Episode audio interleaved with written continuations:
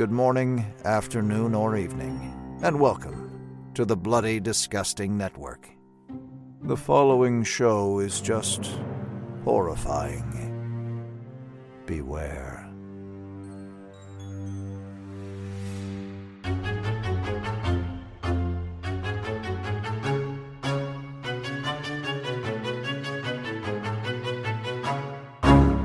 Sheriff, you're not cheating on your wife if you eat my lemon square.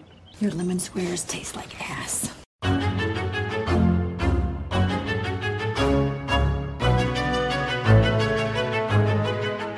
And welcome back to Horror Queers. We're talking I'm on a first name basis with Pussy. We're talking You Got Motherfucking Amnesia Now. And we're talking Neon and Fog. And I'm Joe. And I'm Trace, and we are talking nuclear butts, y'all. True. Yes. We are talking James Bond the Third's Def by Temptation, a film that I, I mean, it was brought to our attention way back in 2019 uh, in our Urban Legends Final Cut episode, and I was like, I'd never heard of this movie, and both you and our guest Zena were like. What? Trace. It's awesome.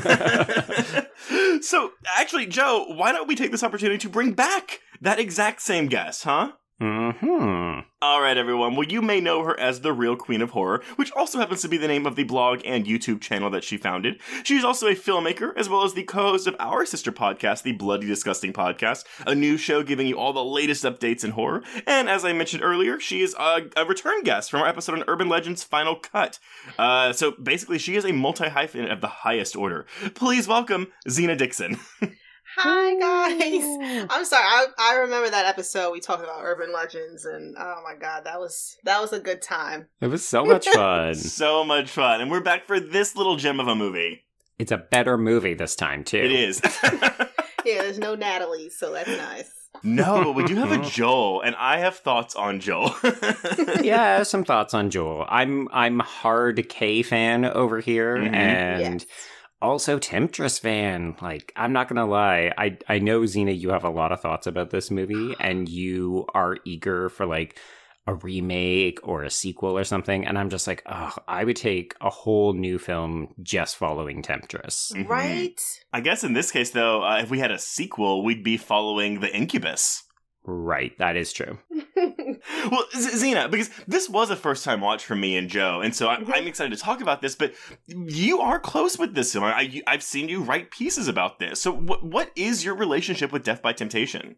I am just so obsessed with this movie. uh, from the first time that I saw it, I mean, I watched it at an extremely young age, like maybe er, it was like the early '90s. Honestly, I think I was like four because, um, you know, my mom. We talked about this. I'm not gonna be my mom's a horror fan. You already know that, but she she is. Um, and I remember one one day she was, you know, watching this movie, and you know, she would always give us the choice where it's just like, okay, you can either like stay in the room in the living room and everybody's there, or you can go to your room. But it's like, who wants to be alone? Not me, you know. right. And so I just stayed, and I was hooked. I mean, uh, you guys watched that first scene, so yeah, I should have never been watching that, but I just loved it so much. And then I remember watching it again when I was a little bit older, maybe like a preteen or a teenager or something like that, and I was just obsessed with it. And then I realized, like, because of this movie, this movie made me want to be a filmmaker. Wow. Interesting. Uh, Was there a particular aspect of it that made you want to be a filmmaker, or was it just the the, the film as a whole? I want to say uh, the film as a whole, but even rewatching it like now, like I've seen it so many times. Like we we we already touched on this like before we even started recording, and I always feel like I see something new, right? But I guess it might be the actual storyline because for me, it was it's relatable because I grew up in like it wasn't like super religious like Joel, but Mhm. I grew up in a household like a Christian household where it was just kind of like okay, but people they, they may not believe in succubus, but they they Mhm. believe in actual like real life evil, you know. And then my my dad's like he's Jamaican, like he's real, real Jamaican. So meaning they get a little bit like some stuff when I tell people they think it's a little bit weird, but they believe in voodoo. They believe in like the supernatural type of stuff. Like there was even a time where my dad will freak out if I'll eat food from someone that I don't know. You know? So it's it's kind of like that. So i guess like growing up i felt that it was relatable because my family my parents i mean yeah they, they were letting me watch horror movies but they were like they were really really strict you know? Hmm. so um and i was just like a kid at the time but then again like i said when i re would rewatch it throughout the years it was just very much relatable I'm curious, where did you watch this? Because I think one of the things that Trace and I were surprised by is the people who know this film know it and frequently love it and shout it from the rooftops. Mm-hmm. But I feel like this is actually a relatively under the radar film. And I'm just curious, like, was this airing on public television? Like, did you rent this from the store? Was like honestly, I'm I'm asking as the dumb white audience member, was this something where it's like this flew by white audiences' heads? I- I'm glad you asked that, Joe, because you know I'm t- I had never heard of this movie until Mhm. you referenced it, and so yeah, it's one of those things. I'm like, I mean, I watched a lot of TV as a kid. I feel like I would have come across this, but maybe I wasn't watching the right channels. Right, right. No, well, it, I don't remember it actually coming on TV, but my mom had the VHS. Mm. Okay. And so I, I don't know where she I mean I would think she she got it from the video store, but Right, uh right. We it was just kind of like I've never heard anything of it. I mean, but then again, you know, I was a kid, so I didn't hear about a lot of things. But I remember, but she was with my mom. She was always really, again, she was really into like horror movies, and I remember uh, she still is. I remember just watching even some like black exploitation movies because of her. Mhm. So she would just pick it out. And then, you know, which is understandable because at the time, this was like before Tales from the Hood, before, you know, Vampire in Brook. And there was a big gap in between like the black exploitation, you know, movies and this film. So the fact that it is like an all black cast movie that's that's that's like a horror you know? It wasn't something that we would receive a lot at the time which is unfortunate you know? So that's how we were able to check it out. And then we eventually like this was like in the late well early 2000s my mom she eventually picked it up on dvd and i know like with um i think vinegar Sep- vinegar syndrome they might have like a yeah like a special edition now They but do. before that yes. yeah it was really hard to find Well, and everyone, if you're coming into this also not knowing what this is, like Joe, well, like Joe and I used to be, um, this is streaming on Shudder as of this Mhm. recording, uh, and I'm pretty sure they'll they'll keep their hands on it for quite a while. yeah Um, no, I mean honestly, again, someone watching this in 2022, I obviously this is a Troma film, this is low budget, but I'm also just I was very surprised and delighted at a lot of the content in this film that I was not expecting to see in a horror movie that was made in 1990. I mean, we have queer content, we have an adaptation or a update of sorts, I guess, of the AIDS Mary urban legend. So we got you for more urban legends, uh, Zena. Mhm. Yeah, this film is just doing a lot when it didn't. I mean, I hate saying they didn't have to because it's a Mhm. Troma film, but it's like Bond is really shooting for the stars here, and it's really, really fascinating to watch. yeah So I have to say something, and it's going to sound dismissive, but I also feel like, I mean, I don't know James Bond III. I know that he worked with Spike Lee and a bunch of other like important folks. He was a child actor, Mhm.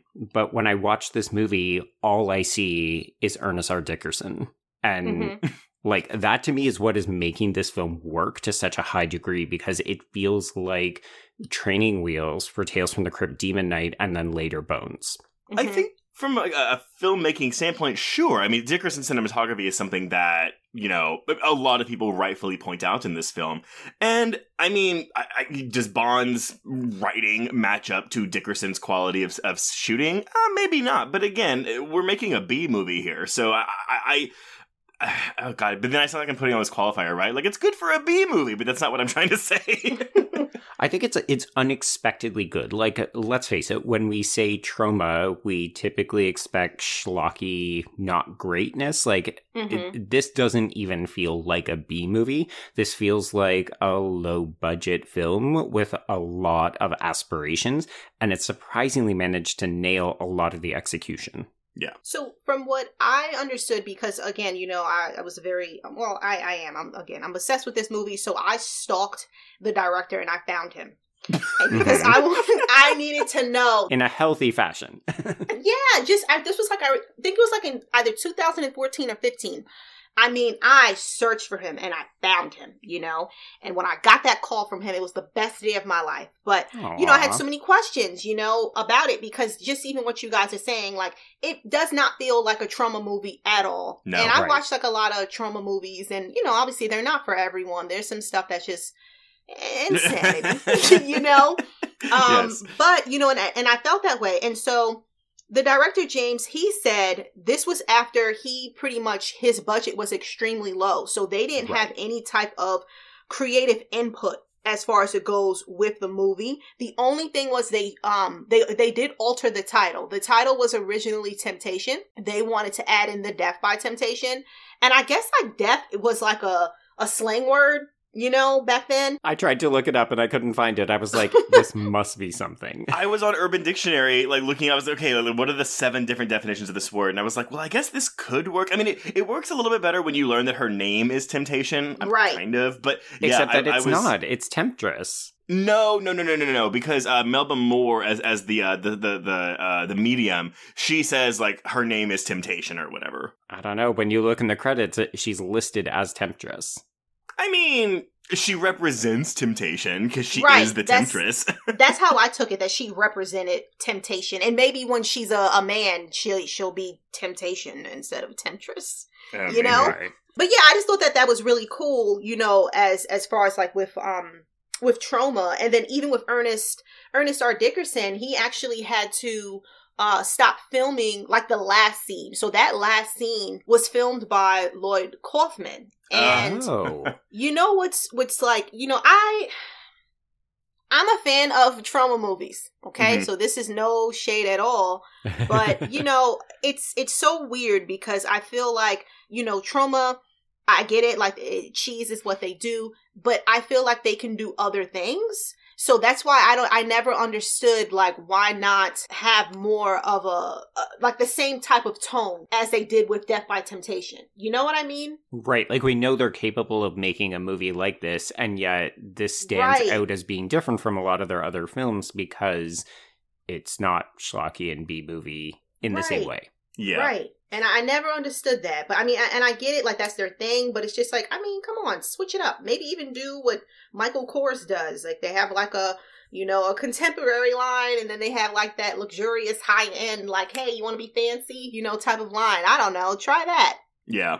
Well, and uh, this is the first Troma film we've ever covered on the podcast. We actually have written about one, Joe, which was Killer Condom, but that was again that was a film that was acquired by Troma, so they didn't produce it. Whereas this is a film that was produced by Troma. So why don't we just do a crash course? Because I feel like some of our listeners is probably uh, they're aware of Troma or have heard us mention Troma, but they're not maybe completely sure what it is. Right. Also, just really quick, the line that I, because I wrote it in my notes, um, the fortune teller says, its name is temptation. There's only one way it can be destroyed. Men must be completely submissive to the utmost reality, which is God. So, but yes, credit is temptress. You are correct. That's Trace being like, no, I'm right and you're wrong, but also. No, I but But we're it- it- sorry. it makes the title make more sense. yeah.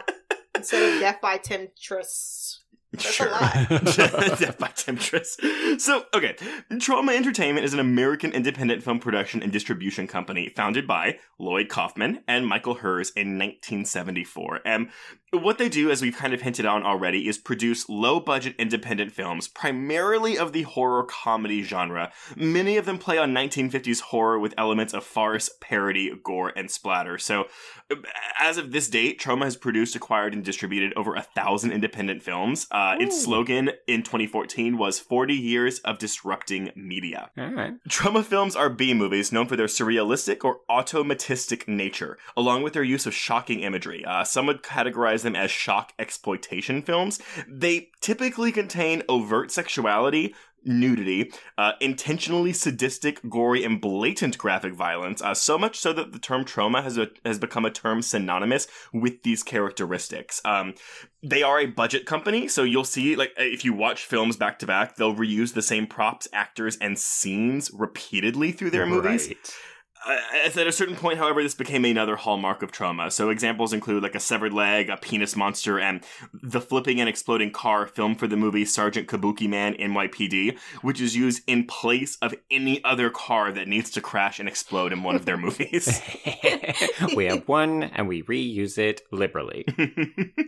in 1985, they had a hit with their violent comedy horror superhero film, The Toxic Avenger. And this is one, again, I, I don't have a lot of experience with Troma, but I know this movie. I've never seen it, but we are getting a remake soon that's a family friendly PG 13 remake. So Ah. make of that what you will. But but the Toxic Avenger went on to become Troma's most popular, spawning sequels and an animated television program. Uh, but following the financial demise of the company Troma itself, the sequels to the film were box office bombs. Uh, there was a cartoon adaptation that quickly ended. Though the Toxic Avenger is now Troma's official mascot. So Hmm. in 1990, though, they're still doing pretty well. Their their highest period of creativity is actually from 1995 to 2000. Um, you have Lloyd Kaufman directing three films that kind of really became big Troma hits, like uh, Tromeo and Juliet, which we actually talked about a lot uh, last week, Joe, when we talked about Scooby Doo, because Oh, James nice. Gunn wrote that. Right. We have Terror Firmer, a slasher film loosely based on Kaufman's own book, All I Need to Know About Filmmaking, I Learned from the Toxic Avenger, and an independent film sequel to the Toxic Avenger trilogy titled Citizen Toxie, The Toxic Avenger 4. What a title. I, I mean, man, all this shit. I- I'll just go into really quickly, just kind of like how they kind of went under uh, in in the 2000s. But in the aftermath of various films' poor performances, mainly 2004's Tales from the Crapper, mind you, Okay. Troma experienced financial hardship and tried to reestablish itself as a smaller company, mostly out of necessity. Um, so today, the majority of Troma films are viewed for the first time on VHS or DVD. They rarely do theatrical films. They mainly, what they do is they produce and acquire independent films. So uh, they've distributed many films from third parties, like the aforementioned Killer Condom or Trey Parker's Cannibal the Musical, our pre South Park era, Trey Parker and Matt Stone. Oh, I love that one too. I never seen it. Uh, neither. so, um, yeah, they did have a YouTube channel, but then that apparently went against the community standards, so their channel got shut down.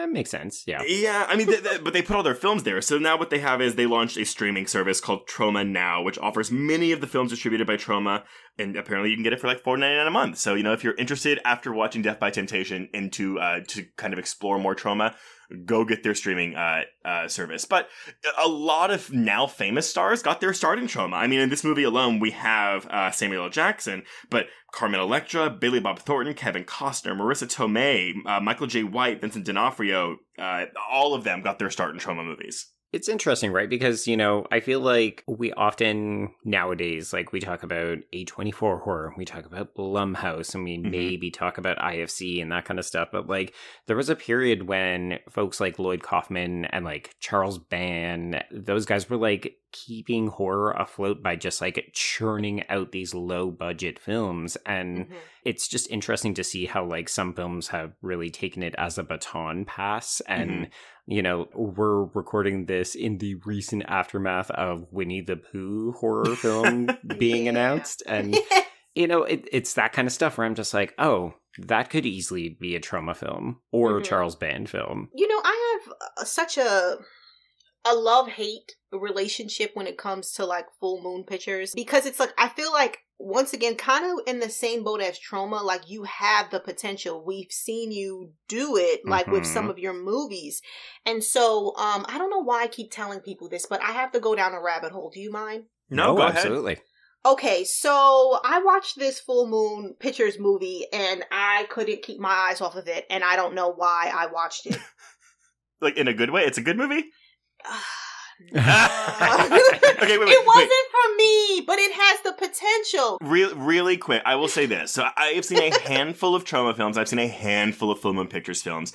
I tend to kind of despise a lot of Full Moon pe- features. Um, Mhm. I don't like Puppet Master. They're, they're both, you know, low budget studios and production companies, but there's something about Full Moon that I find just re- it makes it really difficult to watch. I think part of it is the score. They reuse like Gingerdead Man Joe. I'm thinking about that, but like it's a Mhm. a lot of this really goofy, stupid score that to me just kills it. And it also just like, I don't know, like the Troma films I've seen, like, yeah, they're low budget and schlocky, but there's kind of a, a, a, creativity and innovation here that I don't often see in again the handful of full moon pictures that I've seen. Right. I feel like they're just a little bit more fun. Whereas, I mean, I will say we will cover some full moon pictures at some point because that is the world that David Dakota lives in, Trace. Yeah, so I know, I know. we will get there again.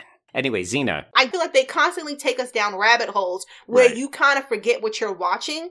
Mm. And I'm Mm. all for cheese, like I really am, because I, I I enjoy myself some cheese every now and then, you know. But sometimes it's just like they have the potential because with full moon movies, it's like they have, from what I heard from uh Charles Band, he has like these locations. He has like a well, he used to. I don't know his life, but apparently he he used to own like a castle overseas because you know that's what they filmed Castle Freak, Spellcaster, and then also he has this really like huge house that's in Ohio. They call it the Full Moon Mansion or something. So you have these locations, but it's just the storylines where it's like I don't understand like how did you think that that would be you know what i mean like it's just like i'm all for, for, for the cheese but it's just like it just takes us down like these rabbit holes where it's just like i don't even know what's happening anymore i don't know why i'm watching this where did the time go So, uh, uh, is it that kind of lack of narrative focus that you see more in Troma films, which is why you prefer prefer the, their output? Right. And I think that's that's exactly what that is because like I mean at least with with Troma like they own that. You know what I mean? Yeah, They own Mhm. it, but it's like I feel like they with full moon I I- it's it's weird because it's just like have I don't I don't feel like it was always like that because you know I know we mentioned Puppet Master but they have like this really awesome movie called like Spellcaster that's just like everything. And uh, that's a full moon movie. Like what happened there? Because you guys did that right. But then it just seems like as we got more into like the late 90s you know 2000s they're just like ah you know ah whatever okay. We're just here to make money. It doesn't really Yeah, matter. We don't have to make an effort. it's unfortunate and maybe it's because I mean, again, this period for Troma, like they were in a period of uh, of post Toxic Avengers success. Like, oh my god, we have money, Yeah. we can do things, we can still do what we're doing, but we can like I don't know, do it better. yeah Mhm.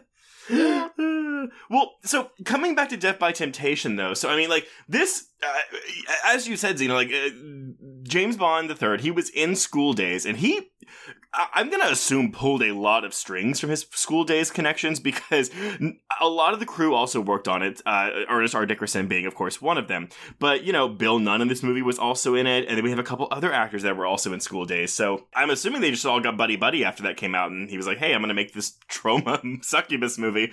Come on in." So. This film comes out May 11th, 1990, and it does get a brief theatrical release. It opens in 17 theaters, and it get I'm sorry, it opens in 11 theaters in the number 17 spot with $54,000. And to give you a portrait of what movies were at this time, the number one movie this weekend was Pretty Woman in its eighth weekend of release. Right. wow Teenage Mutant Ninja Turtles was the number two movie in its seventh weekend of release. Mm. Yeah, movies had legs, but also they were topping the box office with like probably under double digit figures. hmm They just kept making that much money. But yeah, so uh, Def by Temptation goes on to gross about $2.2 million. I don't have a budget for this, but I want to say I read, it might have been in your, uh, one of your pieces, Zena, that it was about $250,000 or less. Mhm. Critics, okay, I've never had this happen before, y'all. So we're looking at a 71% on Rotten Tomatoes, but the average score is a 3.7 out of 10. Mhm. Wow. But- yeah I, I i i don't i never understood that i saw that you know i i feel like now like people they take it as it is a cheesy movie and it's like old and they probably don't want to watch it or you know what i mean so That frustrates me immensely because I don't find this movie cheesy. Like, there's a couple of parts where I'm like, you know what? I can see the shoestring budget. Like, there's not many sets. We go to the same bar over and over again. We go to the same kind of two houses over and over again. But, like, that doesn't make it cheesy. That just Right. makes it entrepreneurial in my mind. I just think it's weird that it's 71% of the aggregate score, but then that average is 3.7. Like, how does that, like, is it like, That's a huge disconnect. like three Yeah. ones out of tens and then like a bunch of sevens out of tens? I don't, I don't know. it is it's so weird yeah like i i never really understood that as well and like uh, just going back to what you said earlier uh, there's a lot of connections to School Daze Um, from my understanding, he did ask people while he was filming it, and so then that's how they were able to do it. And with a lot of the things he was saying with Kadeem Hardison, this was like around the time when he was like super duper popular. Yeah. Mm-hmm. Yeah, so they um they had to be careful about when they filmed, and there'll be like crowds of people outside, um, like the the brownstone. Yeah, so I thought that was pretty cool. Yeah, I- this is uh, it's uh to, to again, everyone paint a picture. This is around the time, so he's done School Daze, but he's also doing "I'm Gonna Get You, Sucker" and "White Men Can't Jump" around this time. Ooh, wow. Yeah, he would have been popular. Yeah, Mhm. and then yeah, we're looking at a Letterboxd score of six point four out of ten. Zena, this is James Bond's only directorial credit and his only writing credit. Uh, Do you Mhm. know? Like, did you get a chance to ask him why he hasn't done another film since? Um, I did, and he really didn't give me an answer because it, it, it's and it's like you know, again, like maybe I was coming on too strong. Like, tell me, you know, because I I never understood like because with the ending, there's a room for a sequel Mm-hmm. or a prequel. Like, give us something, you know? But I do know, and not saying that this is the reason, but I do know there was a lot of things that did happen, like beforehand. Mhm. So, um, he said that, you know, in the theaters, when it was in theaters, that it did really well and that Mhm. people really did, like, love it. But when it was time to distribute it, he had a hard time finding distributors because people felt like it's an all black cast. Who wants to see that? People don't want to see that. And so that's even when Lloyd Kaufman came in with Troma and they helped with that. Otherwise, he was saying that they would have probably never had a place to like distribute it. So I don't know if that was something to add to it, if if it was draining for him. But he he has been he told me he has been working with, you know, filmmaker like some indie filmmakers, you know, um producing like on like, you know, uh smaller like projects. I think I think it's sometimes difficult for us, and by us I mean like the general us. Uh, this is a job, right? Like filmmaking, Mhm. working in Hollywood is a job. It's a business, and I think we forget that it can be really easily. It can be really easy to get disillusioned with that. So yeah, I mean, I Yeah. can like, I mean, you know, we always talk about John Carpenter and how he just doesn't want to do shit anymore, so he's doing whatever he wants, uh, which is scoring films. But yeah, I mean, I can see if he didn't have the easiest time making this movie, like maybe this is his one thing that he wanted to get out, and he was like, Mhm. "Cool, I got it out, and I'm good. I'm I'm Yeah. good with this." yeah. I can see that. But anyway, but uh, yeah. So I mean, that, that, that's really all I have. I wanted to do that quick Troma primer. But why don't why don't we start talking about what happens in this movie? Because it's only 90, 95 minutes, but uh, there's a lot. There is a lot, yeah. So, folks, to set the stage, I'm going to make reference to a couple of different pieces. So, Eric Langberg, who we talked about Trace in Joyride, he provided the sort of Laramie reading that we ended up structuring that episode around. Ooh, yeah. He wrote about this movie for a piece on Medium when it was playing as part of the Nightstream Festival in 2020. The one we did. Uh, that is the year we did The Cell, yes. Okay. Yes. Yes. Yes. Yes. Got it. Oh, awesome! What a fun coincidence. Yeah. And then uh, Katie Rife also wrote about that back when she was working for the AV Club. And it's interesting because they frame it in two different ways. So, obviously, folks, if you want a better primer, the best way to do that would be to watch, once again, Horror Noir on Shudder, because it's going to put a lot of the racial aspects into context. But Katie does tie this into the morality tales of Spencer Williams, specifically Mhm. his 1941 film, The Blood of Jesus, which is narratives that are rooted in like the black church and protagonists that are standing at moral crossroads. So the idea of are you going to succumb to the allure of sin or are you going to stay on the righteous path? And then Langberg positions the film coming out in 1990 as uh, basically pulling from the post Reaganomics panic. And of course, we actually see Reagan in this film. I was gonna say he, he he's really really bad guy in this movie. hmm So, like in 1990, you know, again, Trace, you and I have talked about films that come out at the beginning of a new decade and how they often still reflect the politics or the sociocultural status of the previous decade. So, Reaganomics in the 80s, uh, very focused on the family, very money centric, but also, you know, we're coming out of the AIDS crisis where everybody is Mhm. still afraid of sex. So if you look at this film as reflecting some of those concerns and then specifically thinking about black culture in 1990, this is a movie about threats to family stability, spirituality, and communal health. So, With that primer in place, let's open the film at a New York down bar, which uh, is being lorded over by this kind of playboy bartender, or the first of two. Uh, he is played by John Canada Terrell, and he is propositioned by Temptress or Temptation, however we want to describe you can her. call her the temp. I, for the record, I did write her as the temptress in all of my notes. I just when I heard that line from the medium, I was like, oh, like the title. Right. Okay, so we how about this? We will call her Temptation if we're using it as a name, or the Temptress. sure. Okay. And uh, she is played by Cynthia Bond, who unfortunately doesn't act anymore, but is an accomplished author and also apparently an out bisexual, according to AfterEllen. Yes. Oh my god. More queer content, which again, I, I I know you would key me into the queer content in this movie, which I mean, it, none of our main characters are queer.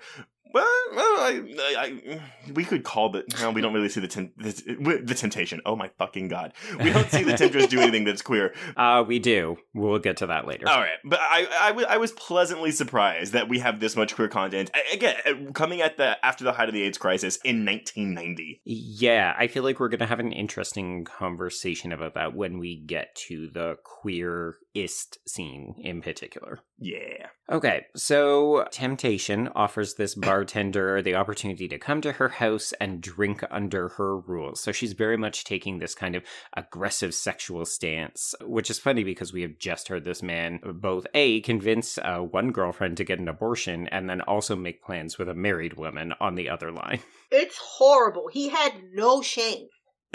He's at work. Like, dump the kid. I'll even pay for it. Send me the bill, and my check will be in the mail. This is a thoughtful man, ladies. Get you one of these. it is. I mean, and that, that's kind of what we're doing here. And so, Zena, I'll tell you up front. My, one of my issues with the way the film is structured narratively is. I, I like this introduction for the Temptress. I think this is fantastic because we just kind of go through an episodic where we're going through three of her victims. hmm We get snippets of Joel in the Mhm. first 30 minutes of this movie. You know, we get his history and stuff, and we'll talk about that in a bit. But I don't feel like Joel ever really becomes the protagonist of this movie until like more than halfway through its runtime. And that was Yeah. where I'm like, I don't fully connect with Joel a lot because I'm Mhm. way more interested in what the Temptress is doing and also what Yeah. Kay is doing. yeah.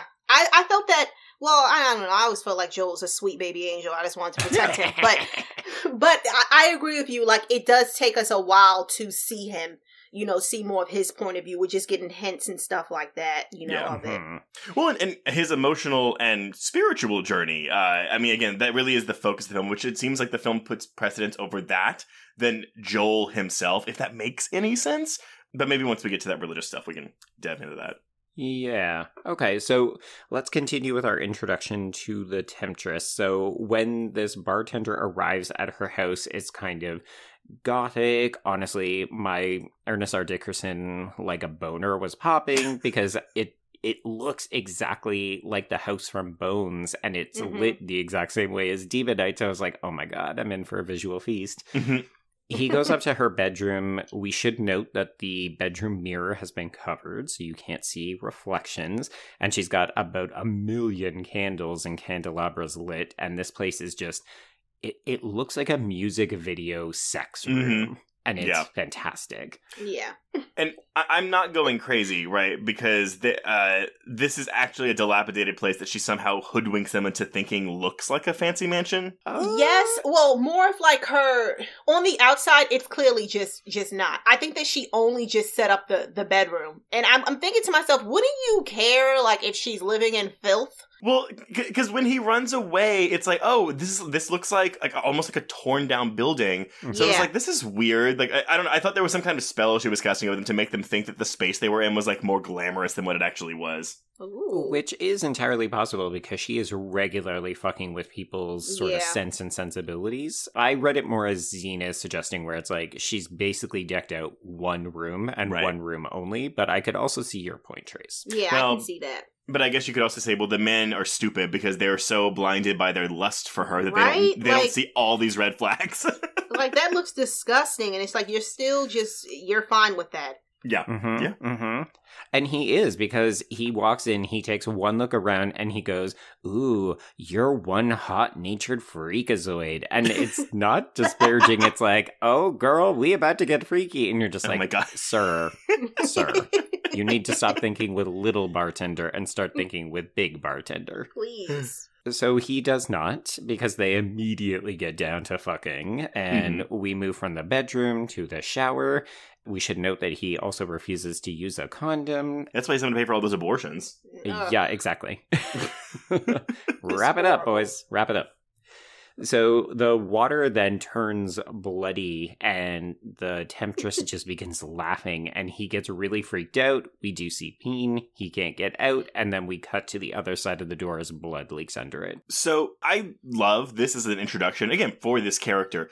Now, even thinking about it though, how fun would it be? So, if we ever get a reboot of this movie, how fun would it be if the the way she kills them like fits the their quote unquote crime? So this guy, you know, he, he he carelessly impregnates a lot of women. So what if like she births a demon baby that attacks and kills him? And oh my gosh. and yeah, th- then with the guy who when we get to the AIDS guy later, uh, I don't know, maybe there's something he did specifically to like pass on STDs to women because of whatever. Like again, we, we- she keeps changing the punishment to fit whatever crime they were doing, and I think that'd be really Mhm. cool. I think that would be awesome. hmm It would be interesting. You could make it very highly political because I was even thinking, oh, she could make him pregnant, and then Yeah, Mhm. It's like, oh, this is what you're doing to women. Guess you should take better care of them. yeah, Yeah. See, I like that too. Again, imagine the body horror with that. Eh, Yeah, yeah, exactly. So uh, we get a title card and we move the action to North Carolina, where we meet young Joel, who is played by Z Wright, and he is watching his father, who is Minister Garth, played by Samuel L. Jackson. Woo. And he is preaching from the pulpit, and it's very stylistically shot. Like this could be a nightmare, but what follows afterwards is that we we do see that young Joel and his dad are still trying to get to grandma's house. But in the church, we see a woman dressed in like a black shroud. She's hovering over Joel. It's very threatening. Again, very music video, and I love it. yeah, And then almost immediately thereafter, Joel's parents are killed in a car accident, and he goes to live with his grandmother, who is played by Minnie Gentry. and they're killed in a car accident when the temptress Yeah. is blocking the road, and he swerves Yes. to avoid hitting her. Yeah, that old standby ghost in the middle of the road, right? I and actually, Kazina, you mentioned wanting to get a prequel to this, I think, and I again, I would like to know more of the history. I mean, we can obviously put it together based on the what, what we find out later in the film because she's going for the last bloodline of this pure family, blah blah blah blah. Mhm. But I could have taken more flashbacks with her and Samuel Jackson, and not just because it's Samuel Jackson. Same. And and that's what I mean. Like he's only in it for like two minutes. But Mhm. yes. you kind of want it more and all that other stuff but yeah I, I especially with with his i mean his role as his father you know so i'm pretty sure he probably maybe even dealt with something maybe not that particular temptress but i don't know some type of battle beforehand See, I actually, I actually read this as the very same temptress uh, that that that's Oh, sure. with him the whole time. oh yeah that's true yeah But I mean, but that's what I'm saying. Though. I mean, it, it, it's unclear because we don't see her face. I just, uh, uh, but the whole thing is, I was like, okay, yeah, she wants to go after Joel because she got his fa- her, his father and his grandfather and his great grandfather, so he's the last one of the bloodline. right Mhm. But again, yeah, I, I would have taken more of that, or even like, um, I'm surprised Samuel L. Jackson never told his son about this. Be like, hey, one Yeah. day this Well, woman's gonna very come looking young. for you. yeah that's true that's that's how i took it like as well that he was very young so I think Mhm. he didn't even get a chance to Right? He hasn't had the talk yet to have that talk. There we go. Yeah, if you're gonna have sex, wrap it up. Don't cheat with married women, and also, uh, some succubus lady is gonna try to murder you at some point. yes. Uh, also, this idea that she is following a family line to me again just brings me back to Demon Knight, where it's like there are chosen people who will inherit this religious mantle and have to fight off demons. Like, Yeah. Mm. I love that Ernest R. Dickerson has like a fucking narrative type. I mean, because what? Uh, it's actually kind of interesting because it was like every five years he did. Well, I guess he didn't direct this, but he shot this. Mhm. Demon Knight's like 1994, 95, and then Bones is like 2001, 2002. Yeah. Mhm. Good for Yeah. him. So basically, all this to say, Joel has had this traumatic past, but now his grandmother is like, You're one step away from achieving your true purpose, which is to become a minister. Yep. hmm Yep. So we jump back to New York. We are back in the bar and we are introduced to married man Norman, who is hilarious. So he is played by Rony Clanton. He is the worst cheater I have ever seen. He walks into the bar and takes off his ring. And you're Oh just like, gosh. no, buddy, you need to plan this way earlier. Oh my god, Joe. You're like giving like a how to on how to cheat on your spouse. well, maybe like if if you need to cheat, maybe don't do it directly in front of the person that you're hoping to get into bed. But you know what though? I actually I mean not saying this is maybe a commentary, but I think a lot of men are that stupid. Oh, sure. Me too. Sure, sure. they, they they have this this invincibility that they think about themselves. They're like, I'll never get caught, and they do shit like this, and then they get caught. Mhm. Yeah. And I have to be honest with you. At first, it was just kind of like you feel bad for him Mhm. because it's just like, all right, maybe you should leave, you know, Norman, go back home to your wife, please, Mhm. you know? But then when he's just so, like, I, I don't know what the word is. He's just, uh, it's not unhinged, but he's just like a nervous wreck, you know, when he's trying to order from, from the, like, the bartender, or he's Mhm. trying to get back his change, you know, his, his money, and he doesn't know if he wants it, if he wants to, you know, take the change or leave. And it's just like, at that point, just, just go. You know what I mean? Like, I, I don't know. Like, I just, I, even though I know what's going to happen, I just find that I'm always just constantly yelling at the screen, like, no, you know, just go home. It's because though his fate is It's really awful. well, it's Yeah. arguably the darkest, and it's actually fun because I, I never, I never thought about this before. So, uh, listeners, if you don't know, what happened to this man is he, instead of killing him outright, she gives him AIDS, Yes. and it's interesting because have y'all ever seen Tyler Perry's Temptation: Confessions of a Marriage Counselor? oh my god. Yeah, I have. So, i i in this movie, th- th- this device of using AIDS as a weapon, like, doesn't bother me that much because it's a horror movie and it's a monster doing this. But that's a movie where, you know, we have a woman, Jurnee Smollett, who's cheating on her husband, and, Mhm. like, the end of the movie is her husband, like, meets another woman, leaves her, and then she gets HIV. Yep. So it's this huge morality tale, but it, I think that plays a lot grosser in a Tyler Perry melodrama than it does Mhm. in a Troma B movie. I Oh, agree. Absolutely. Yeah. I mean, uh, uh, we're meant to think of Norman as a bit of a pathetic figure. As you said, Zena, he's very awkward at the bar. You know, it seems like they maybe have some okay sex with the peacock feather tickling, and then the knife play gets a little bit more severe, but maybe that's your kink. See, no, so, so I actually thought the whole time, again, because I'm like, oh, she can change the, the what, what they see around her. I actually thought there was never a peacock feather, and she was always using the knife on him. Ooh. Oh. Again, entirely possible. I don't know. yeah. Uh, so all this to say, yeah, you know, he he ends up getting these cuts on his back, but then she's like, "Oh, that's not the worst thing I've done to you." It's interesting to me that we're not saying AIDS, we're not saying Mhm. HIV. It's very much just like you need to pick up that she has given him something, Yeah. and then when he leaves and looks in the mirror, you can see the lesions on his face and neck, and it's Yeah. like we've all lived through the '80s. We know what this means. Yeah. Mhm. And the fact too that she even, you know, said that line about I, I gave you something that you could never get rid of and Yeah. you know, and it's just like, oh my god.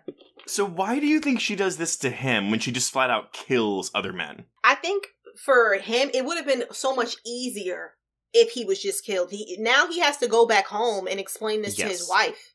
Yeah. So Yeah. do you think His it's just family. because he has a wife that this is Yes. happening? hmm Mhm. Okay, I did want to uh, d- just delve into this a little bit because I mean, I, I I don't think I've seen the AIDS Mary or AIDS Harry urban legend adapted to film until this, so I was quite shocked to see this be Mhm. a plot point in this movie. Um, but listeners, if you don't know, so I mean, what what this is, and I'll, I'll stick with AIDS Mary since we are working with a female villain here. It, it's a legend that came into prominence in the late in late 1986 and was as much an expression of the fears of that time as anything else. So, though AIDS had been with us for years before that, it was only in the late 80s that heterosexuals began to wake up to this grim reaper walking among them, not just their gay siblings. So, in the legend, a woman, in AIDS Mary, it's a woman infecting a man, and AIDS Harry, it's a man infecting a woman, or, or a gay man. Uh, but a fellow picks up a young lady for a one night sexual encounter.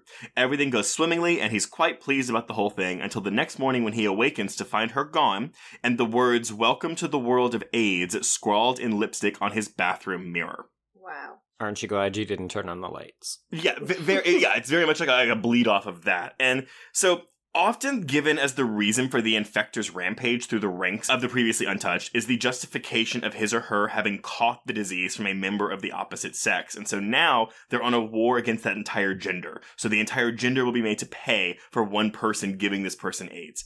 It's also a cautionary tale to warn against the danger dangers of promiscuity, but also brings into play the fear of falling prey to a random act of violence at the hands of a madman. And there is some real life basis for this, although not around the time the legend would have come about. In July 1998, we had an HIV positive Pamela Weiser of Lewisburg, Tennessee. She was picked up by police on a tip from a man she'd slept with. Under questioning, she claimed over the previous year to have had sex with more than 50 men in an effort to take revenge for three years earlier having caught the disease from her then boyfriend. So, uh, again, like it's kind of all over the place, but I just I find it so interesting that we are choosing to tell this story in this movie at this time. Yeah, so ironically enough, Trace, that reminds me of a forthcoming really, really dangerous slash low budget slash exploitation film, which is called LA AIDS Jabber, uh, Yes. which is basically the same idea. It's a guy who contracts AIDS and then goes about infecting as many people as he can just because he's like, if I have to live with this, now you do too.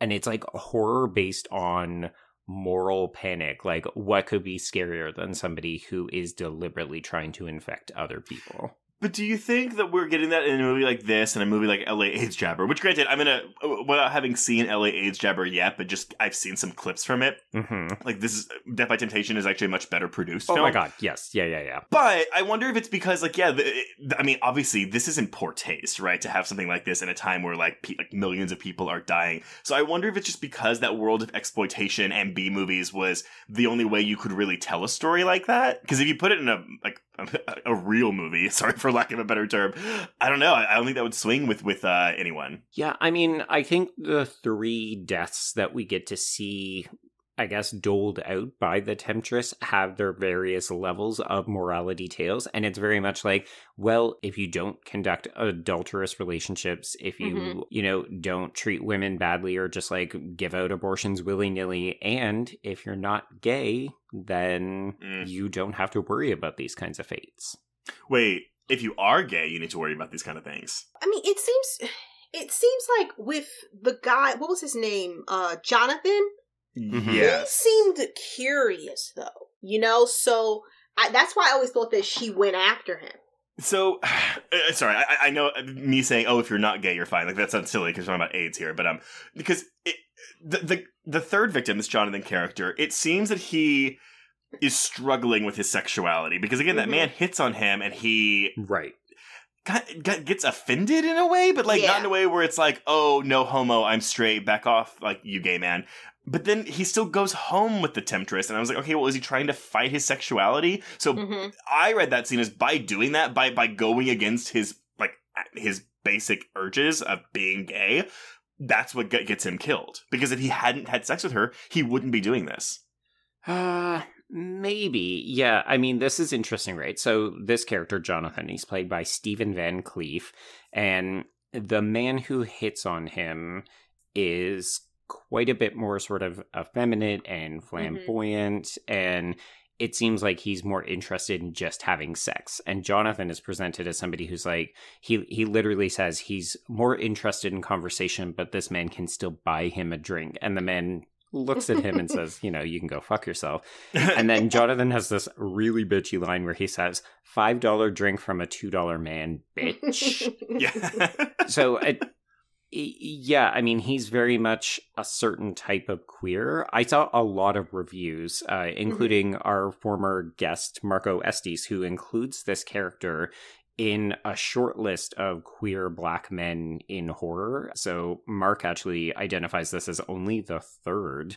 The first being Bobby McCoy in Blacula in 1972, and then Bell, the henchman from Fright Night 2 in 1988, Mm. followed by now this character. So this is like a very short list of black queer men Mhm. being captured in horror. But everyone that I saw mentions that this is a gay man. And I thought, oh, well, why couldn't this man be bisexual? Because That's he's what I was going clearly hmm. interested in men, but then Yeah. maybe that's why he goes home with the temptress. That's what I thought as well, and that's why I thought that he was just curious about her. And I mean, at the same time, he really wasn't trying to hit on anyone. he was just at the bar Mhm. and you know people were approaching him so and she kind of did Well, and so okay, the, the the words she used to him are, are very charged, at least for me, because what she says is like she gives him a napkin and she says, "It's your choice." Where we're going, it's much better. At least with me, it's much better. So I was reading this as okay. When when you're queer, you you grow up hearing the word choice a lot. You know, you're choosing to be this way. Like it's your Mhm. choice to be gay, or be queer. But also, she's saying with me, it's much better. Meaning, with me, with women, it's much better. And she's tricking him into not being who he really is. But I, Mm. that again is assuming that he is gay and not bisexual or pansexual. i can see that yeah So so how do we then read, you know, we're we're jumping around a lot, but let's stay with Jonathan in this story because uh, the result that we see of it, it's played for a bit of comedy in the film because characters that we've not yet really introduced are talking about the temptress as though she's polite and a sexy pussycat and this kind of stuff. And meanwhile, we're actually seeing her. She's very belligerent to Jonathan when he wants to come in. And then when they're having sex, he seems to be enjoying it, but then she gets behind him. And the insinuation is that she has a penis or she is anally raping him. And he Mm. asks her to Mhm. stop. And then she basically claws him to death. And this is the most violent death scene that we get. So we've seen her kill Mhm. one other person, but that was off screen. This is the only time we actually see her kill someone, and it is reserved for the queer man. Mm, I mean, I yeah. I was just like, well, I talked it up to the budget, but but then it's like, well, then why did they choose this one to be Right. the one they put their money on?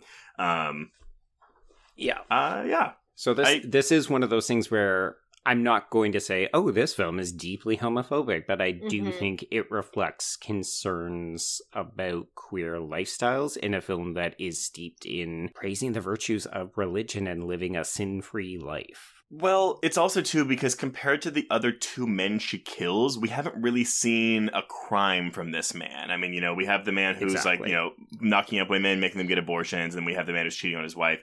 So yeah, it's what what did Jonathan do, right? And given that the again Joel's entire arc is I have to remain pure, become a minister, whatever, it does kind of make it bleed into the themes of the film where it's like, oh, we're yes, very much a morality tale, very much righteousness on the side of God here. So therefore, unfortunately, being queer is a sin and therefore punishable by whatever this uh, temptress does to him. Right. Yeah, I took it as that as well, and that's a good point too because his.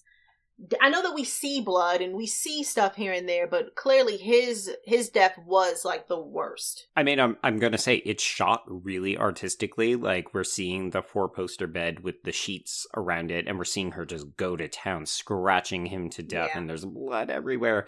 It, it's not like we're seeing him die horribly, but compared to the other two, Mm-hmm. it it yeah. I mean, these are very sexualized crimes, obviously, because she is a succubus. So we should expect that, but it's I'm not going to lie, it's a little bit troubling, but it's maybe also representative of where queers and acceptance for queer lifestyles were at in 1990. I yeah, Yeah, I, I, I would chalk it up to 1990, but also, I mean, uh, homophobia within the black community also isn't um, particularly new.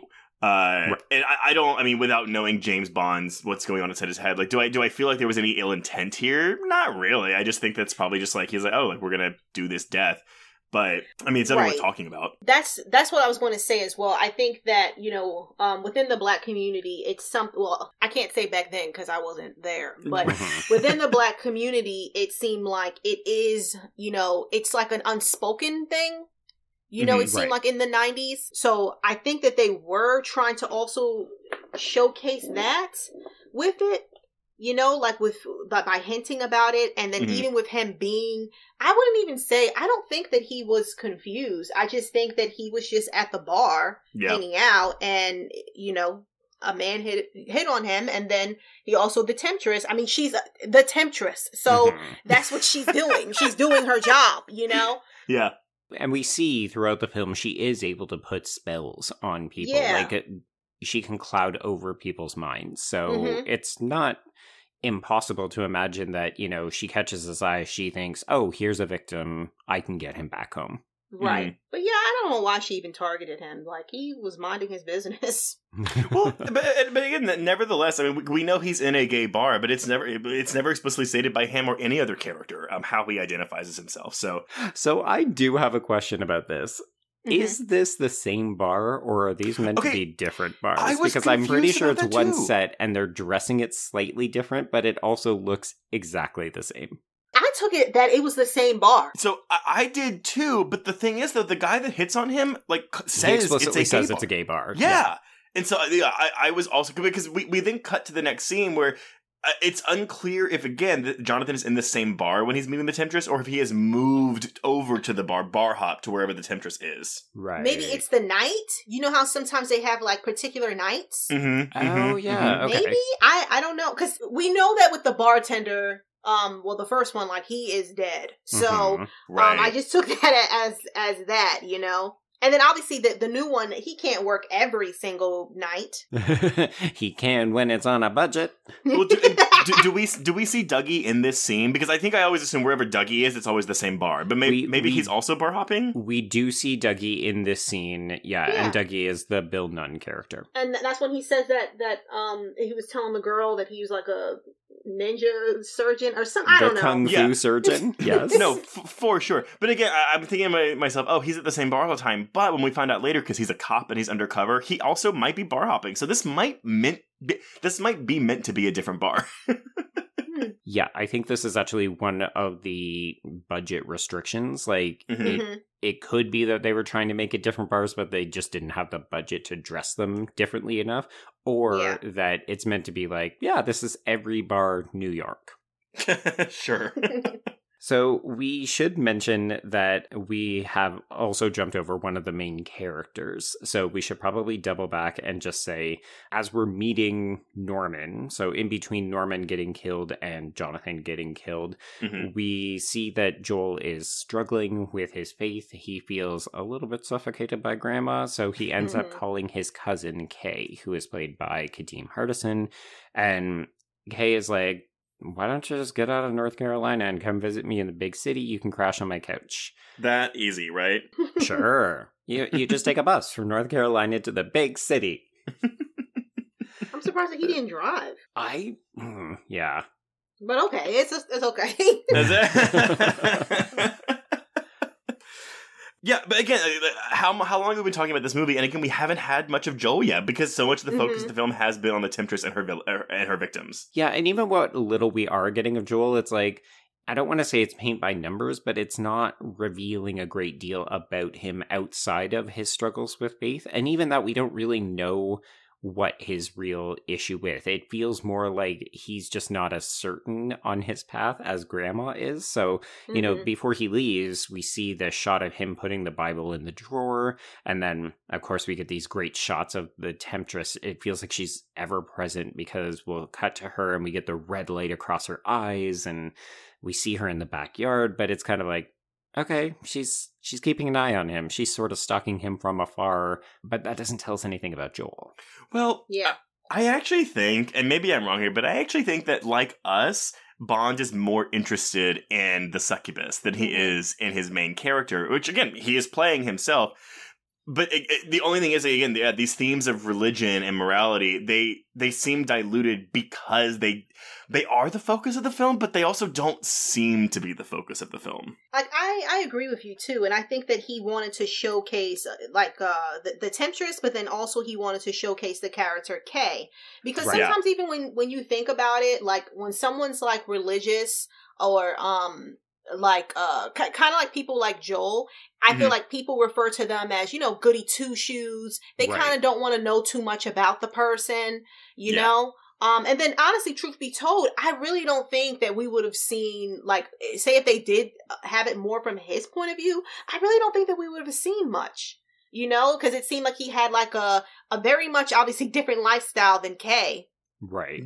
Yeah, you can make it would be like Fright Night, you know, where we're all we're all seeing it from his point of view, and he and like we don't meet the succubus until I don't know later, or it's not really clear that she's a succubus until later. Whereas this movie is like, no, no, no, no, no. First scene, here you go. Here's your Yeah. succubus. This is what you paid to come see. honestly, this movie is it it seems to understand that the succubus is the driving factor and then it's like, "Oh right, we should probably have somebody who's going to do battle with this character. let's get Joel in here, but let's put him on a bus so that we can spend a bit more time with Kay." Yeah. Yeah, yeah. I mean, yeah, okay. and Kay is awesome. I love Kay Yeah. in this movie.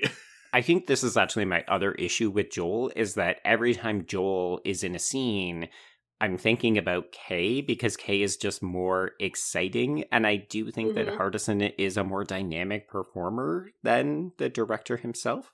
Mhm. Uh, I mean, again, I, I chalk this up to the role, though. I mean, I, but you you put Kadeem Hardison in the Joel role. I mean, I, I he'd give it more charisma, but I don't think there's really much here on the page for Joel to be like, oh yeah, like I, now you've won me over.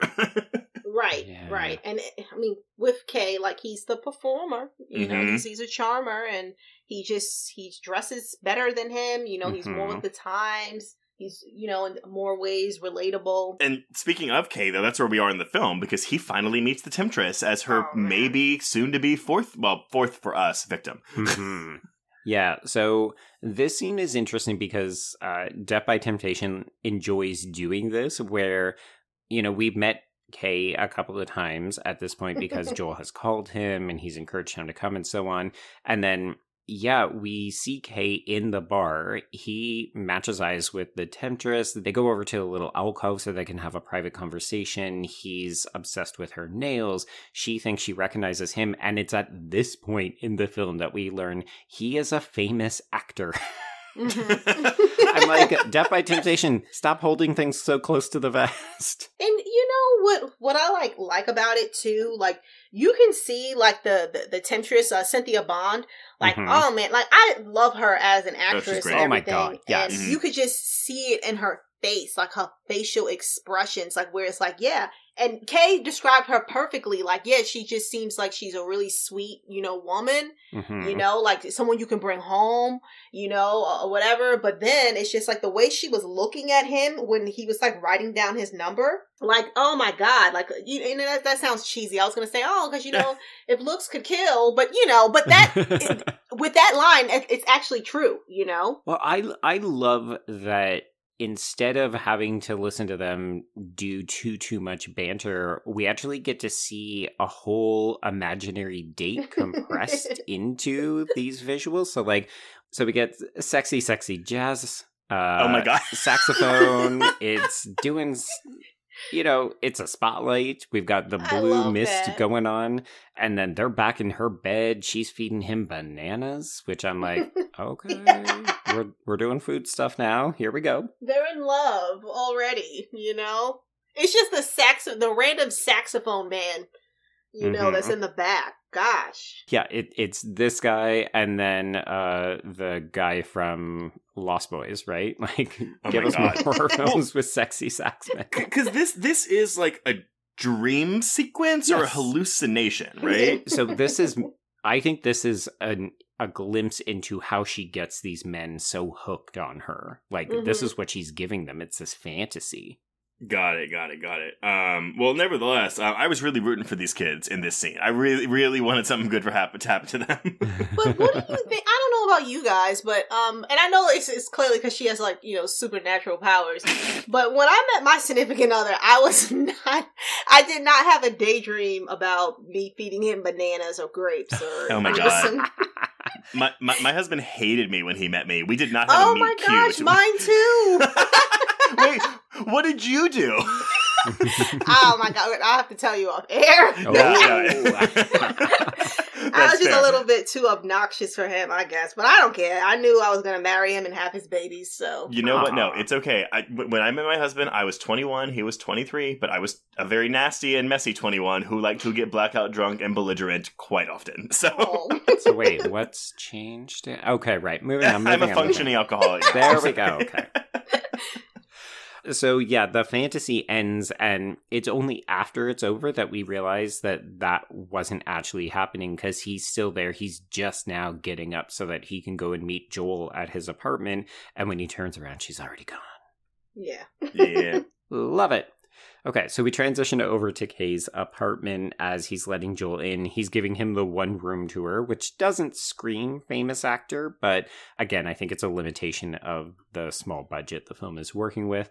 I do love the Reagan bus. I do love that we have a seemingly loaded machine gun that Kay has just been allowed to keep from his films. well, uh, okay, I'm actually really glad that you said it between his films. I was like, wow, he just like keeps his. I thought he was like trying to make a statement about how it's dangerous in the city, so you have to have your guns and your knives on hand at all times. Right. I mean, it could also be that, right? Like, we are still talking about New York City, and a large portion of this film is dedicated to Joel not being able to take care of himself outside of North Carolina. Yeah, well, unfortunately, Yeah. a gun will not help Kay at the end of this movie. Uh, this is true. Yeah, that gun never comes into play. I No. I thought it was a weird red herring, and then I'm like, no, it's just a prop. So we do get a title card. Not sure why we needed the title card, but it does say the next day.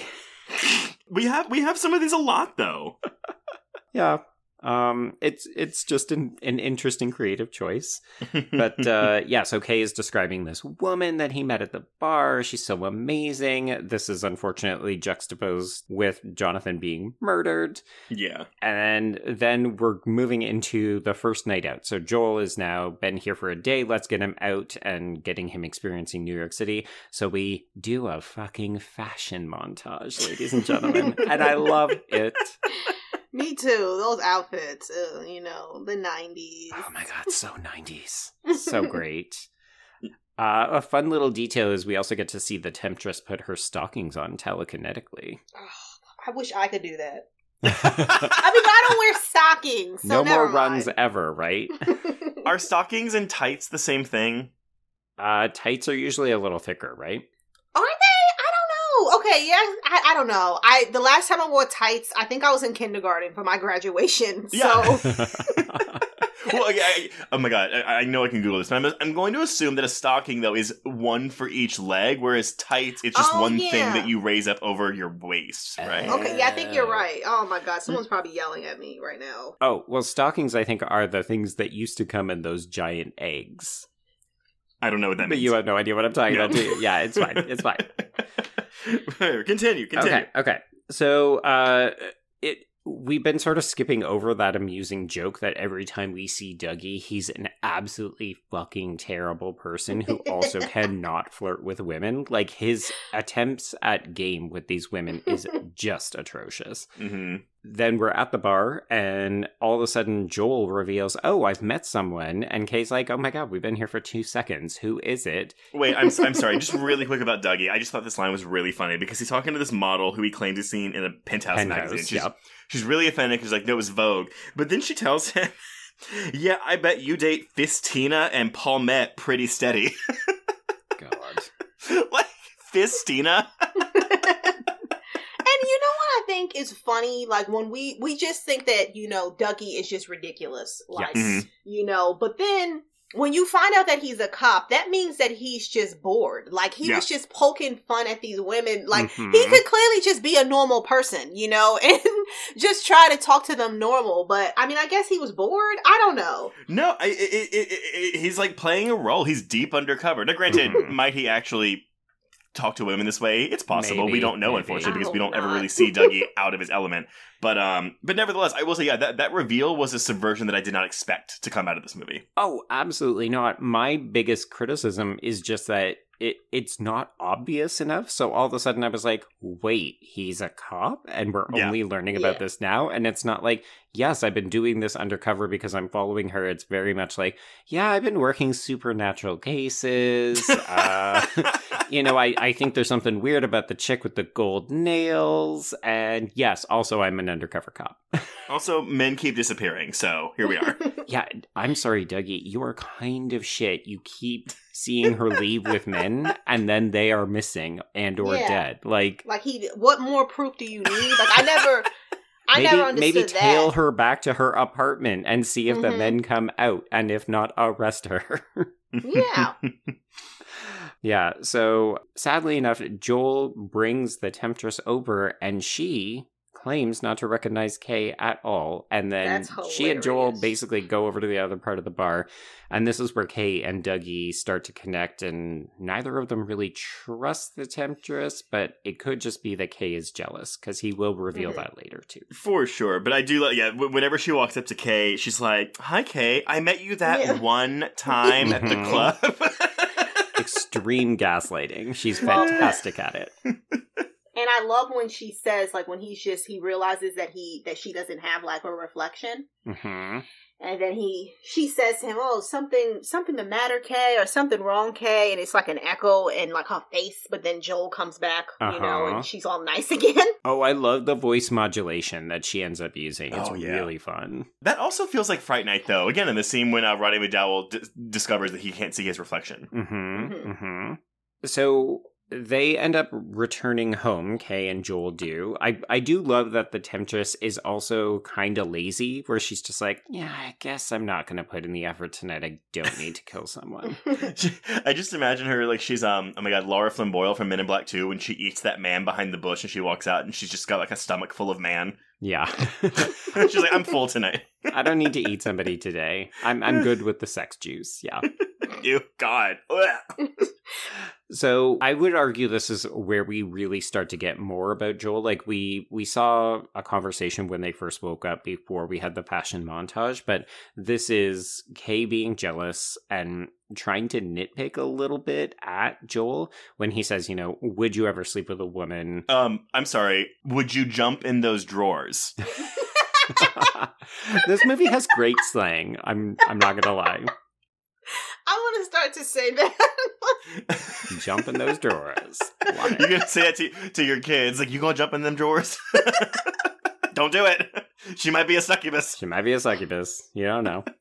Uh, Joel, however, is very adamant that fornication is a sin, and he insists that he can look after himself. And it's like, okay, okay. He cannot. He cannot. No. he can't We- even dress himself. No. No. Yeah, exactly.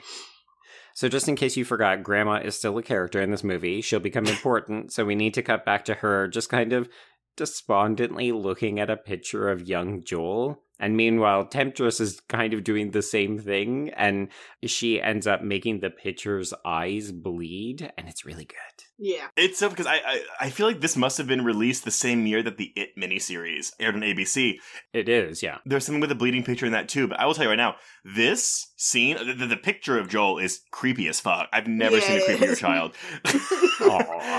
Um, no, I, I- I think it's enti- I think it's warped or something to make it look. I don't think this is actually this child. I think because he almost has like the Joker smile. Um, his eyes are like black as night. Like it, he looks soulless, and then his eyes start to bleed. And I was like, oh my god, it is terrifying. It is terrifying. I love that she's playing with this snake the entire time. Yeah, so this is the moment where Temptation shows up to pick up Joel for their day date, and Kay is basically like, I know you're lying to me, and I know you recognize me, and she just turns it on, and it's so fucking good. Like, Cynthia Bond is so good in this moment, and then she's like, okay, Joel, let's go.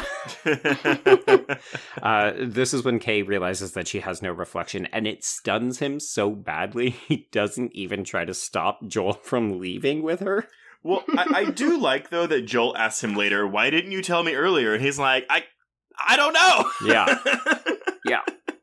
Because uh, in any other movie, it'd be like, oh, he doesn't realize this until far later, or he's really mad at Joel, so he decides not to say anything. And here it just seems like he's so legitimately stunned that he's taken off guard. And by the time he realizes, oh, I should say something, oh, Joel's already gone. Never mind. Yeah. Mm. So yeah, this is where we get the reveal that Dougie is an undercover cop, and we start to crosscut. So we're seeing Joel and Temptation on their date, and they're getting very close. And meanwhile, Kay and Dougie go to see Madame Sonia, who is played by Melba Moore. She is a medium who basically gives them an info exposition dump about Yeah. what they can expect from a succubus. And then the Temptress takes over her body and threatens Kay and Dougie, and it's great. okay, It is. But hey, so first another Scooby Doo connection because yeah, she has to find the a truly innocent soul in order to to, to have her way. So Mhm. haha, more Scooby Doo. But the comedic beat that we get from Kay. whenever Dougie's like, "Can't we just put the soul to rest and we decompose the body with holy water, then cut up the heart while it's still beating and bury it beneath hollow ground?" and Kay's face is like, "What?" That's when you're like, oh, Kay has not been living in this supernatural world that maybe Dougie has been. I mean, I was trying to spot the causes of death that he was scrolling through on the computer, and some of those look like X Files cases. But yeah, th- this possession scene is fantastic. I mean, yeah, this scene just primarily acts as an exposition dump, but it's fine because you know what? It's uh, the visiting the medium sequence is akin to a microfiche sequence to me. It's like Oh, you know what? We just we've got to have this to get to move the plot forward. And if we get Yeah. a really cool possession out of it, like I, I was thinking a lot of um the the scene in Witchboard. Is it Witchboard? Yep. Yes, the scene in Witchboard. But the, again, the, the standout scene of that movie, which is of course the seance scene. Mhm. Always and forever. We love a seance, we love a medium. hmm I also do love that Temptation basically just steps away to quote unquote go to the bathroom. She's like, I'm going to possess this medium and then I'm going to come back for dessert. Be right back. Hold my drink. yeah, basically. just got to do this one thing. I always wondered what happened to that bartender after he gave her the holy water. Oh no, I'm jumping ahead. I'm sorry. You, you, you, you, you are jumping ahead, um, but I have an answer for you when we get there, so keep that in your back pocket. Okay, we're we're nearly there. So the next scene that we see, you could argue that it could be removed from the film and not really cause much, but we get this vision of Joel's where he is in the bar and he sees all of the men that Temptation Mhm. has killed. And while I don't think it necessarily does a lot to advance the plot, again, it is just such a fucking showcase for Ernest R. Dickerson. Like, this looks so atmospheric and great. I love this scene. It always creeps me out. Like the coloring, the way that she's walking towards him, like all the just dead gooey guys in the back. Like Mhm. it's crazy. B- because also, the way we are introduced to this scene is it's a shot of Joel running down like the foggy New York streets Right. hmm with Temptation's uh, like red eyes superimposed over the screen, which I Yeah. is a beautiful shot, but I also like the idea. So I, I get what you're saying. Yeah, where narratively, do we need this scene? Maybe not, but I like the idea that all of the tempt- uh, the Temptress's victims are in this purgatory, which is just the bar she picks them up at. Yeah. Purgatory is a New York bar where you can't drink and you can't get laid. Well, and we also learned that uh, the AIDS guy Norm, uh, his wife shot him. Eh, grim. So Kay tries to reason with Joel that the Temptress is bad news, but unfortunately, Joel can see that Kay is also dealing with his own jealousy issues. And then, if he was about to make any progress, this is when Temptation is just like, no. and he's like back on her side. hmm Uh, so this is when Kay kicks him out. He's like, "Okay, well, you can't stay here. You need to go home to North Carolina. You clearly cannot look after yourself." And then he and Dougie put in place this plan where they're going to ask the bartender, the second bartender, to spike the temptress's drink with holy water because this will make her scream and convulse, and it's all good and fun. He is not sneaky about this No. at all. he might as well be screaming, "I'm roofing your drink" as he like looks at her as he's pouring this holy water in her drink.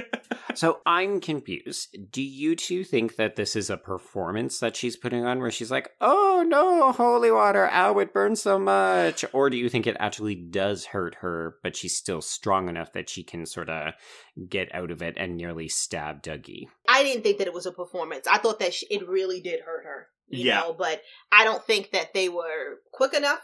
You know, maybe they didn't even. I mean, it just it seemed like it was like super duper temporary. You know what I mean? Okay.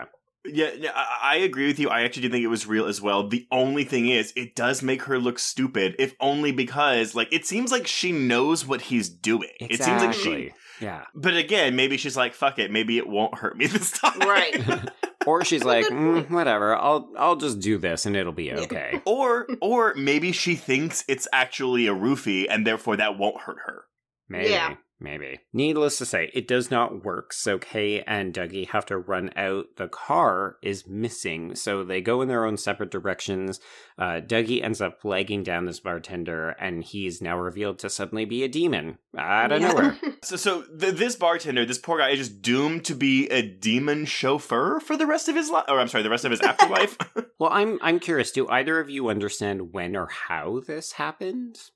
I guess that she was she got him in the in the bar. He was the only one that was left because Kay and, and Dougie ran out of there.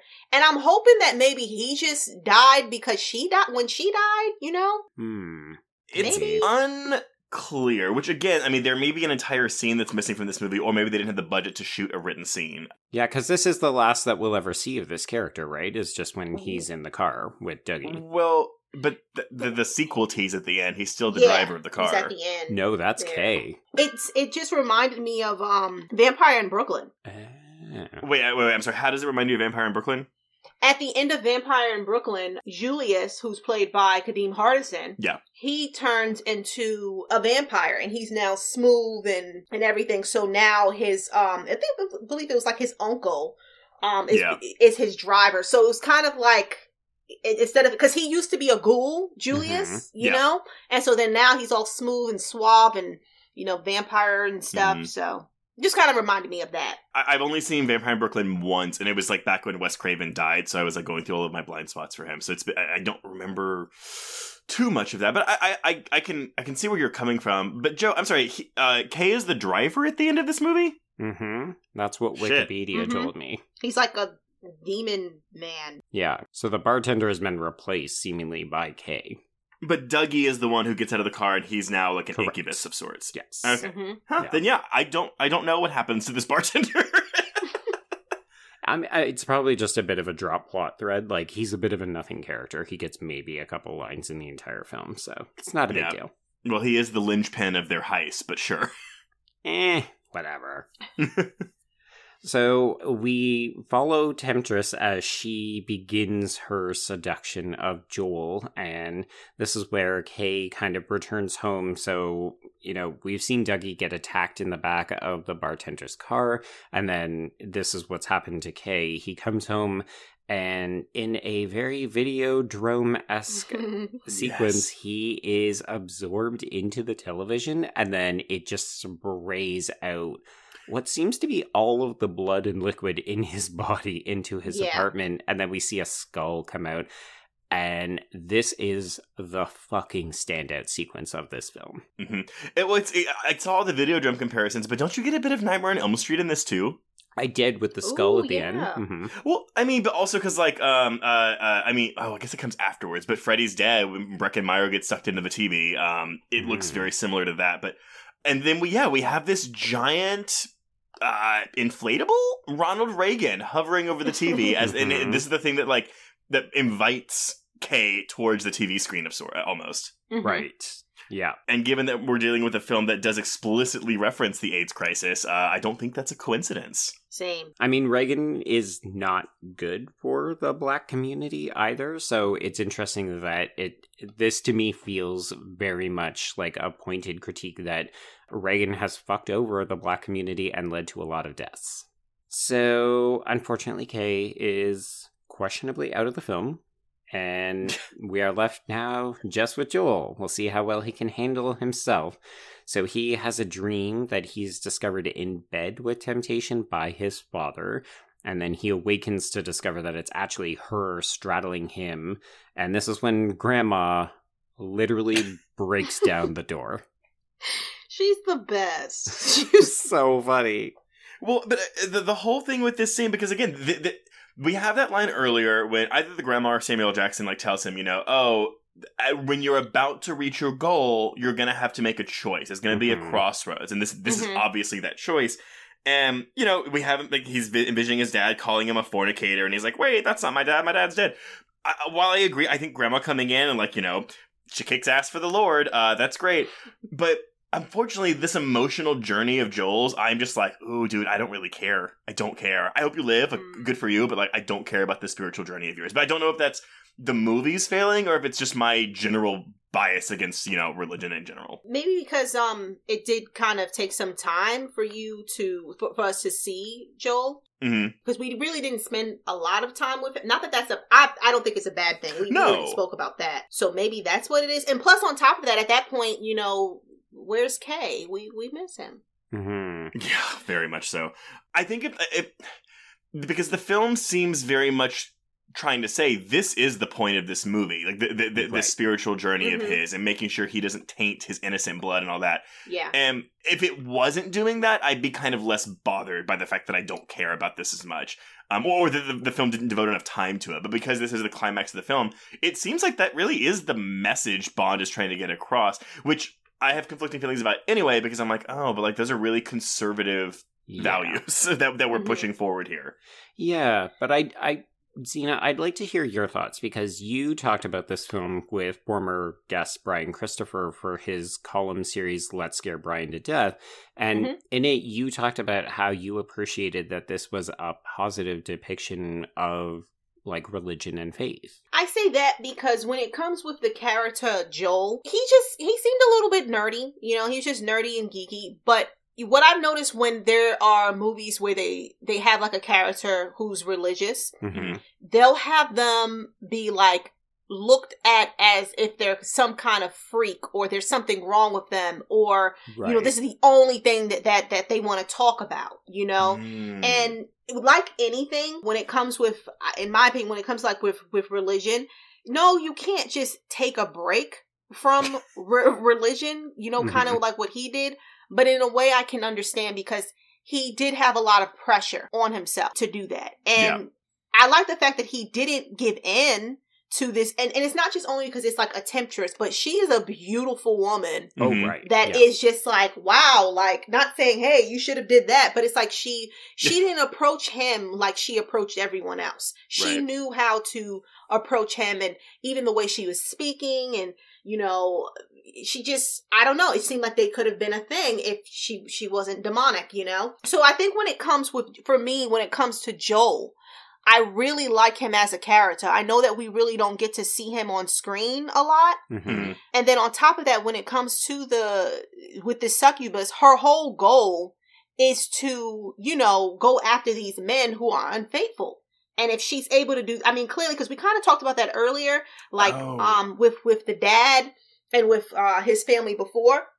So I think that maybe that probably would have even made her even more powerful or made her live longer or something if she was able to get the last of you know his family line which is him because it ended at him you know? So to me it just came off um like it was positive because it's kind of like a happy i mean not so much for everyone else but it was a happy ending for for him. The fact that you know this actually is your path right. you know Right. and he was the one who it seems like he had the power and he always he always had the power he always had the strength to be able to defeat this succubus but it took him to realize that you know so so that's why I've, I've always thought that it was like um uh, with his character that it was positive like yeah he's geeky and i'm pretty sure we've seen this before whenever we're watching a show like i think there was a movie that i watched uh the the haunt- it wasn't a haunting movie something i think the, the movie it was like molly hartley something the haunting Oh my god! But, uh, th- I'm sorry. There is the exorcism of Molly Hartley and the Yeah, haunting of. Molly Hartley. Oh my god. okay it's it's the haunting uh, it's the one when she's in high school Okay, yeah, yeah, the one with Haley Bennett.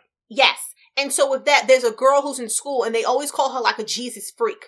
You know what I mean? So Right. we always see that kind of character, but it was just nice and it was refreshing to see a character like this, especially again, you know, around the time when we would see uh black characters on screen, like black men, it's like, oh, he's from the hood or he's in a gang. And it's just Right. like, no, he's just from this really extremely small town. He's very sheltered, you know, so it, it just felt refreshing. Right. I guess uh, thematically for me, because ministers can marry. Obviously, we, we Mhm. know that because it's a Catholic priest that cannot marry. So I, I almost think I almost wonder if he was Catholic instead, because it's like, oh, you, you, you're cheating on God with me, because the whole thing is, yeah, uh, priests are married to God, and Mhm. for, for lack of a better phrase. Um, whereas with this, it's just uh, no, you can't have premarital sex. That that's the Mhm. thing. Which I get that that is a belief, obviously, in a lot of religions, but I feel like the the dramatic weight of it isn't there fully for me. Yeah, I can feel that too. I I'm seeing both sides of this because I think if we look at Joel's arc, like if we look at the film as being from his point of view, this is absolutely kind of an uplifting tale. It's about a guy whose faith has wandered and then he finds his way back to it by overcoming some like really dangerous circumstances, but then he realizes he's made the right choice and he and his grandma are fine. I think the problem is that the film doesn't make it clear that Joel is that sort of point of view fixture because mm-hmm. so much of these other characters are woven in and also the temptress is really interesting. So it's hard to see this as Joel's film. He's yeah. he just so happens to be the protagonist. So I think if we spent more time with him, if we got more invested in his journey or his struggle or knew more about him in that way, it would yeah. land better. But yeah, then from my perspective, I look at this and says, "Oh, everybody who isn't religious in this movie is either converted into a demon or killed." And it's like yeah. that's not a great message. That is pretty conservative. But at the same time, I mean, it's not like those those aren't common values, especially in America in the year 1990. Sure, sure, sure. I mean, I mainly took it as with the she seemed to just be targeting like those unfaithful men. Not saying that they deserved, you know, all no, of no, that, no. but um, she it seemed like it was I guess that they were also trying to showcase like mod uh, maybe it's not modern hell, but like uh evil on earth type of thing. Mm-hmm. Right. You know, where it's just it is very much modern and it comes in like different forms. You mm. know, and then yeah. even with us talking about his movie it, it's it's why i feel like it has the potential to be like a sequel of course because of the ending but then also because you know kind of like what i said it like you know obviously evil comes in different forms so it may not be like sexually or even through religion. You know what I mean? There could be people, obviously, people are money hungry type mm-hmm, of thing. So it was mm-hmm. just, even if you don't you know believe in that stuff or even if you're not religious i just think that it's it's like an interesting point of view yeah yeah, yeah. I could do it with more succubus films, and it would be interesting to see this positioned as, oh, it's more about money now and less mm-hmm. about sex or something. But well, hmm. I mean, again, I, I, I didn't realize this was a succubus until you told me that last week. So I, I, the past two years, I have thought this was a vampire movie. Yeah, yeah. And now, and now that I've seen this, though, I'm like, oh, I actually, I'm surprised we haven't delved more into the world of succubi and incubi. Like that's mm-hmm. actually a mm-hmm. really interesting horror creature that again, I'm surprised we haven't done more. Like, Joe, imagine an erotic thriller done with a succubus. That'd be awesome. Uh, yeah, I mean, you could kind of argue that's a species. little bit of what Species is. I'll also give a gentle shout out to a Canadian sci fi show called Lost Girl, which features a bisexual succubus who is caught between her love affair with a werewolf and a female human doctor. Um, Ooh. what? Yeah. that sounds awesome. Yeah. It, it often gets described as a Canadian Buffy. It's interesting. Oh wow! Okay, well, I might be looking that up soon. Yeah, it's fun. It's like very episodic, but the people are all really hot and they like to have sex. uh anyway so so maybe let's let's wrap up this climax yeah. because i feel like i really want to get your opinions about uh the temptress's transformation because i thought this creature design was really interesting looking it reminded me of a lot of um like like bava like demons mm-hmm, mm-hmm. yeah i love it so good, and especially when she starts melting. yeah, I'm actually really disappointed to hear that that was directed by Lloyd Kaufman, standing in for Dickerson, because mm-hmm. I love the way that we kind of do. I was trying to look up the technical term, and I'm so far out of film school at this point that I can't even remember. But like, basically, when we reverse the traditional look of the image, so it looks like it's been exposed or something as she's mm-hmm. melting. Mm-hmm.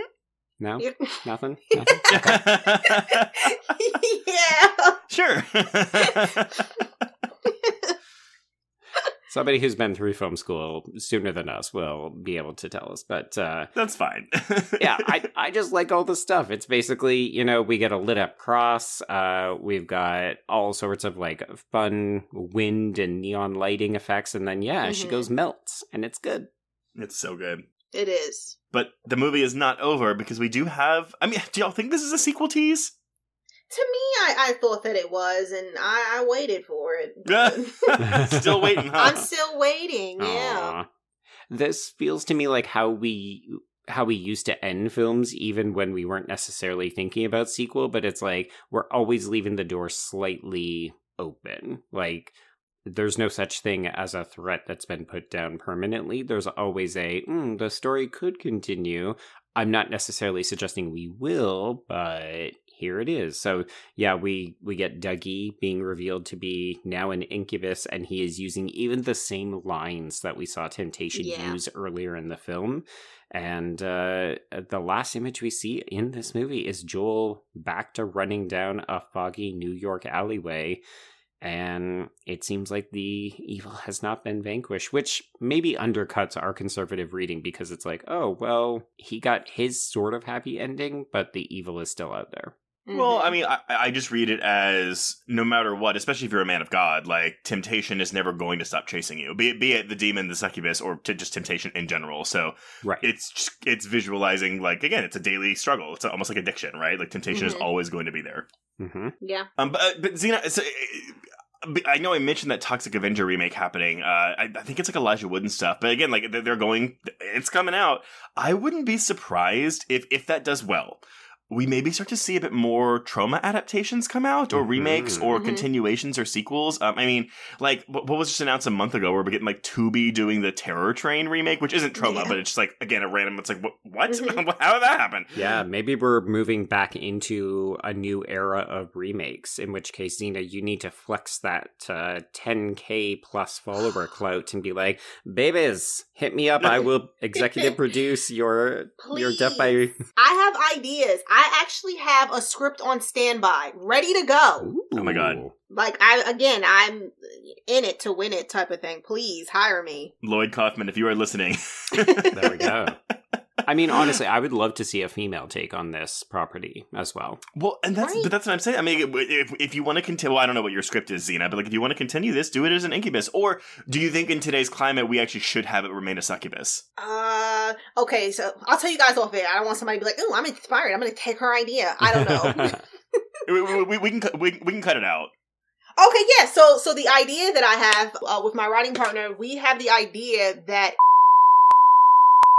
because it just makes a lot of sense for that to happen, and then on top of that, but because my idea is for him to have and and and so.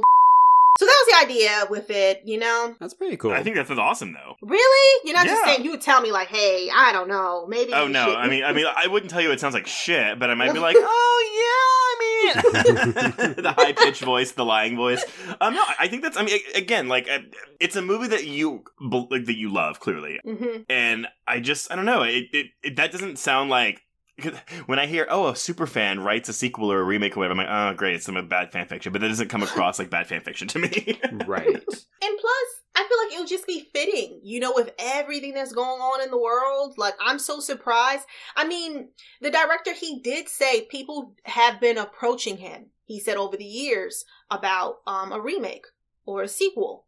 And he kind of just didn't want to. And at one point, he did say that he has a script for the sequel. And I'm like, well, where is it? You know? I mean, I didn't say I wanted to, but it's just kind of like, you know, what's like the holdup with that? So I don't, I don't know. I, I don't know again why he didn't do it, or I'm surprised that there hasn't been one, which is it's I don't know. Just because we even if it's I know that it's not a perfect movie, you know, yeah but I feel like it has a pretty cool storyline and has some creepy stuff that's in it. Well, and I think that for people who are coming to this brand new, like Trace and I, the big thing that stands out is that yeah, it it has a solid story. There's good bones here, and one of the things that hampers the film the most is that it clearly doesn't have the budget it needs to be better. Mhm. So like they're doing great with what they have, but it could have been Right. a lot more. And I think in this day and age, if you could get a remake or a sequel or a prequel greenlit, you might be able to argue for more of that money and then you would be able to deliver on the promise. That's true, yeah. I hope that something like this comes to fruition Me too. Oh my god, I would be such a happy person Well, forever. While we keep waiting, everyone, please go back and enjoy Def by Temptation on Shudder or with that Vinegar Syndrome Blu-ray release because I bet that's awesome. It has just a 90-minute interview with Bond on that as well. yeah, I did not get to that. I just spent a lot of time kind of looking and stroking the cover because I actually think the cover for the Vinegar Syndrome release is much better than the original poster as It well. is. It is. Yeah. Yeah, that poster's not very good. It's just it's it's more stylistically in the spirit of what the film actually is. It looks like they maybe tried to sell the film originally in 1990 based on like Bond's relationship with Spike Lee. Mm, that makes sense. That makes sense. Yeah.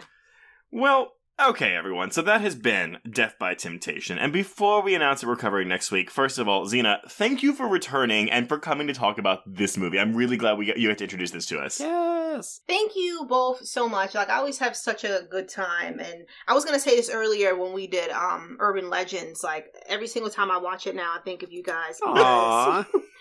uh with with the main girl, I think that we had a discussion on her when um what's the guy name that she had a crush on Trevor or something, but Oh, she yeah. God, he worst. failed or The something. twins. Uh-huh.